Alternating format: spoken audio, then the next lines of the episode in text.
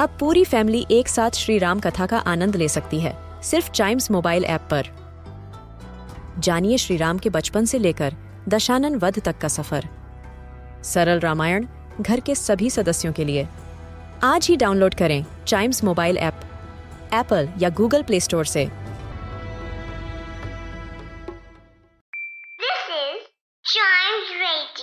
Original podcast. हर दिन की एक कहानी होती है। कुछ ऐसी बातें जो उस दिन को बना देती हैं हिस्ट्री का हिस्सा। तो आइए सुनते हैं कुछ बातें जो हुई थी इन दिस डेज़ हिस्ट्री.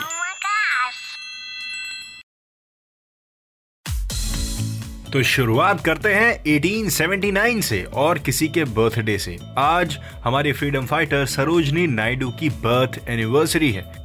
वो एक फ्रीडम फाइटर के साथ साथ एक पोएट भी थी और एक एक्टिविस्ट भी थी, जिन्होंने बहुत अच्छे अच्छे काम किए और उनके चैप्टर्स आप या तो अभी पढ़ रहे होंगे या फिर आने वाले टाइम में आपके सिलेबस में उनका चैप्टर ज़रूर होगा और आपको पढ़ने में बहुत मज़ा आएगा।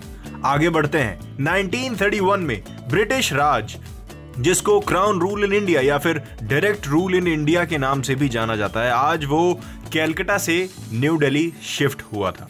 ये राज था 1858 से 1947 तक। और जैसे कि हम जानते हैं कि 1947 में हम आज़ाद हो गए थे। हमारे फ्रीडम फाइटर्स सरोजनी नायडू और महात्मा गांधी जी। और ना जाने ऐसे कितने सारे फ्रीडम फाइटर्स हैं जिनकी वजह से आज हम फ्री हैं, वरना ब्रिटिश राज पता नहीं कब तक रहता। बढ़ते हैं आगे 1954 में। फ्रैंक सेल्वी ये नेशनल बास्केटबॉल एसोसिएशन जिसको हम एनबीए के नाम से जानते हैं 1954 में ऐसे पहले प्लेयर बन चुके थे, जिन्होंने 100 पॉइंट स्कोर किए थे एक सिंगल गेम में। और इसी की वजह से इनको लोग आज भी जानते हैं। और इस हिस्ट्री को आज के दिन ही बनाया गया था। ये कैंटकी के बॉर्न प्लेयर अपने स्किल्स के वजह से आज भी जाने जाते हैं। इसीलिए कहते हैं कि कोई कोई काम इंसान ऐसे करते हैं, जिनको हमेशा उनको लोग याद करते हैं। चाहे वो हमारे साथ हो, चाहे वो ना हो। बढ़ते हैं आगे।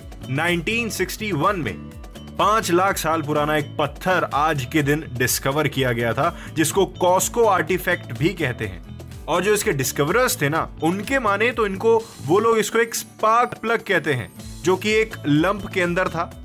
और उस लंप को मिट्टी के अंदर गाड़ा गया था। फेब्रुवरी 13 1961 में इसको पाया गया था। वाओ गजब। हिस्ट्री वाले आर्टिफैक्ट्स हिस्ट्री वाली कई कहानियाँ हम सुन के एक नॉस्टैल्जिक सा फील करते हैं ना। एक्चुअली हिस्ट्री इतनी ही पावरफुल है। इसीलिए हमको हिस्ट्री ज़रूर जाननी चाहिए और उसके लिए आपको चाइम्स रेडियो ज़रूर सुनना पड़ेगा। इसके अगले एपिसोड का वेट करिए। मैं आपको सारी हिस्ट्रीज बताऊँगा और साथ ही साथ चाइम्स रेडियो के और भी पॉडकास्ट को एंजॉय करिएगा।